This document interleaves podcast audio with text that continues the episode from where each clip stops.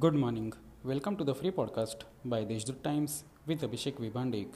Let's take a look at some of today's main news.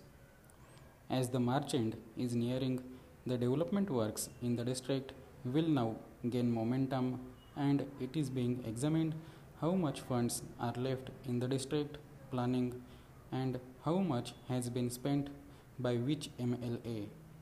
Generally, MLAs plan and utilize funds up to rupees 4 crores for development purpose.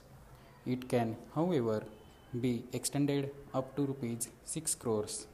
With the March end is nearing, the development works in the city are gaining momentum.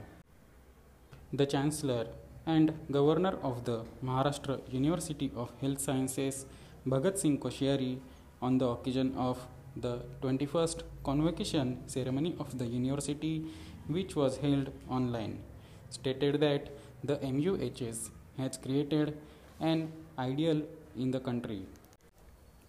As per the report released by Dr. Anand Pawar, District Nodal Officer, Civil Hospital, Nashik District, reported zero deaths pertaining to the pandemic after one and a half months. The district witnessed a total of 17 new COVID cases on Wednesday.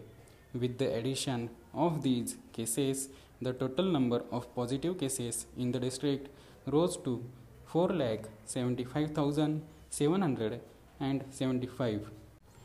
These are some of the main news. For more news, visit deshdoot.com. Have a good day.